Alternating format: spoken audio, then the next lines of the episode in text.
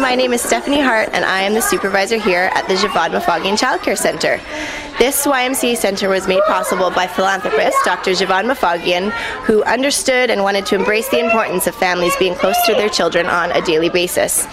So we have priorities that are given to the staff and of Women's and Children's Hospital, as well as families that also live close by and work in the community.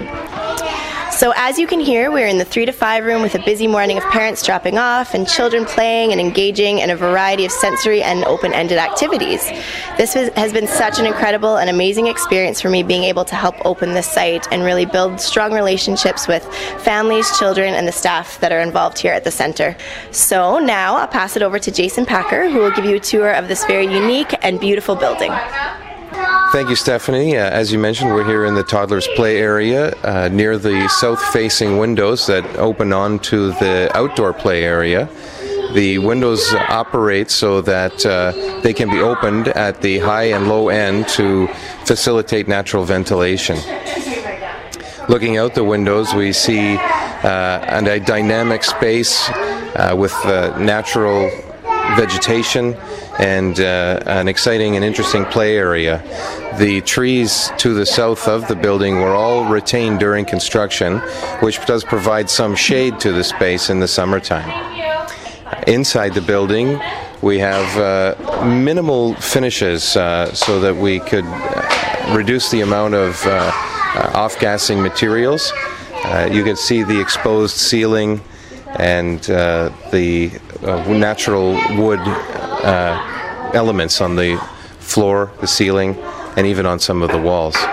The, flooring is all uh, FSC certified, which is the Forestry Stewardship Council, the most rigorous forestry certification standard in the world.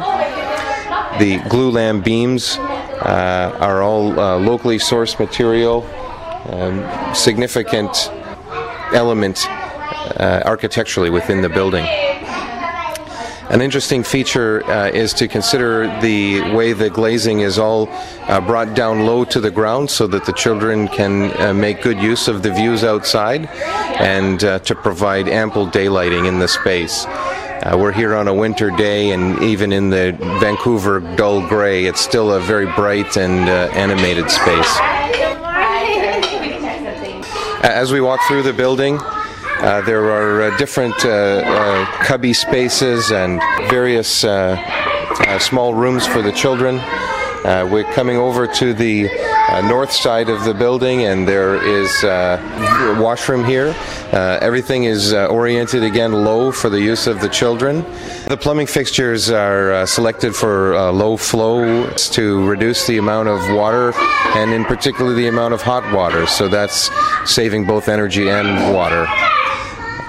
The uh, hot water that's used in the building is all provided by a high efficiency boiler and the heating is actually done through a radiant system. So the hot water is delivered under the floor, uh, providing a great deal of comfort. The in-floor hot water radiant system is well suited to uh, making changes in the future. A hot water system can accept heat input from various sources of energy. In the future, the whole hospital campus is contemplating installation of a district energy system, so it would produce its own power locally. And this building is future proofed in a sense so that it's ready to connect to such a system when it is indeed uh, installed. While we're looking upward, you can see the exposed uh, ventilation systems and the plumbing systems. Even on the wall, right down low by the uh, washroom here, is a uh, uh mecha- exposed mechanical system so that uh, there's the, the story of the way the building operates is all visible to anybody in it. You can see the um, the, the pipes and the uh, tubes and uh, even the lighting is suspended down uh, below uh, and uh, quite close to the space where people are.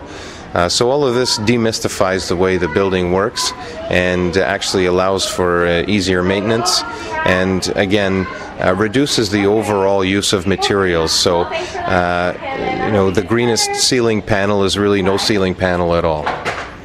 If we can eliminate some of these things, then we can uh, save on the budget, which helps us to put more money into things like high efficiency boilers, high efficiency lighting, and these kinds of things. For, for the children themselves, the space uh, is very dynamic. They may view it uh, just as cool sculptures or as uh, uh interesting elements, uh, but uh, the learning opportunities are there for the children and their parents and anybody who comes through. So embedded right in the wall, again, right down near where the children are playing, in, encased, encased in a glass space, is the um, monitor of the in-floor radiance system. So there's a pressure gauge here, and it's just showing that uh, things are operating normally.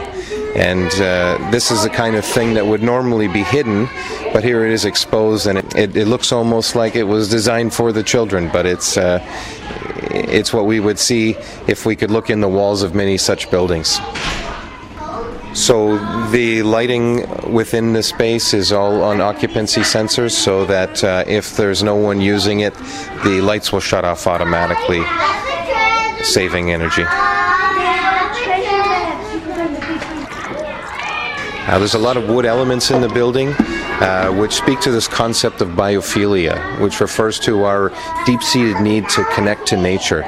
Uh, the architects were um, quite keen to incorporate wood wherever possible. Studies have actually shown that uh, being able to touch natural elements like wood are very uh, uh calming for people and uh, helps to produce a, a, a, a nice space that is comfortable, warm, and welcoming. The province of British Columbia is always promoting the use of wood as it's a major industry here for us. And this building was subject to uh, provincial funding and the Wood First initiative. So buildings of this nature are asked to consider the use of wood uh, in, as they go through the design process. So the major structural elements of this building are wood glulams uh, in the form of beams and columns. And uh, you can see the wood joists running through the floor. Glue Glulams are dimensional pieces of wood, like 2 by 4s all glued together to produce a bigger, bulkier, stronger piece of wood uh, that can be used structurally. The low flow faucets and the energy efficient lighting are things that everyone can do in their own home, uh, easily retrofitting what you already have existing. So uh, uh we have found that um, given the uh, price of electricity, uh, these elements can pay themselves back very quickly for an average homeowner. For people looking at uh, larger scale projects, uh, doing a renovation or buying new, uh, the in-floor radiance system is very popular and very energy efficient, and when coupled with a high efficiency boiler, can save both a lot of energy and a lot of money. So we're now leaving the hurly burly of the play area and heading into the nap room. It's much quieter in here. Uh, so the the spaces were designed so that uh, we were uh, allowing flexibility for the future. Uh, you can hear right in here this much quieter space. Uh, so the nap room is a little bit uh, Uh, darker, uh, but we did allow for uh, larger windows than originally planned, so that we were future proofing again for changes in the space and various uses that may come up in the future. Okay, so now we're in the infant space, and you can see here the infants having their breakfast. Look, looking pretty cute. and that breakfast might have been prepared with the use of the uh, low flow plumbing. Uh, so we're saving water everywhere we can.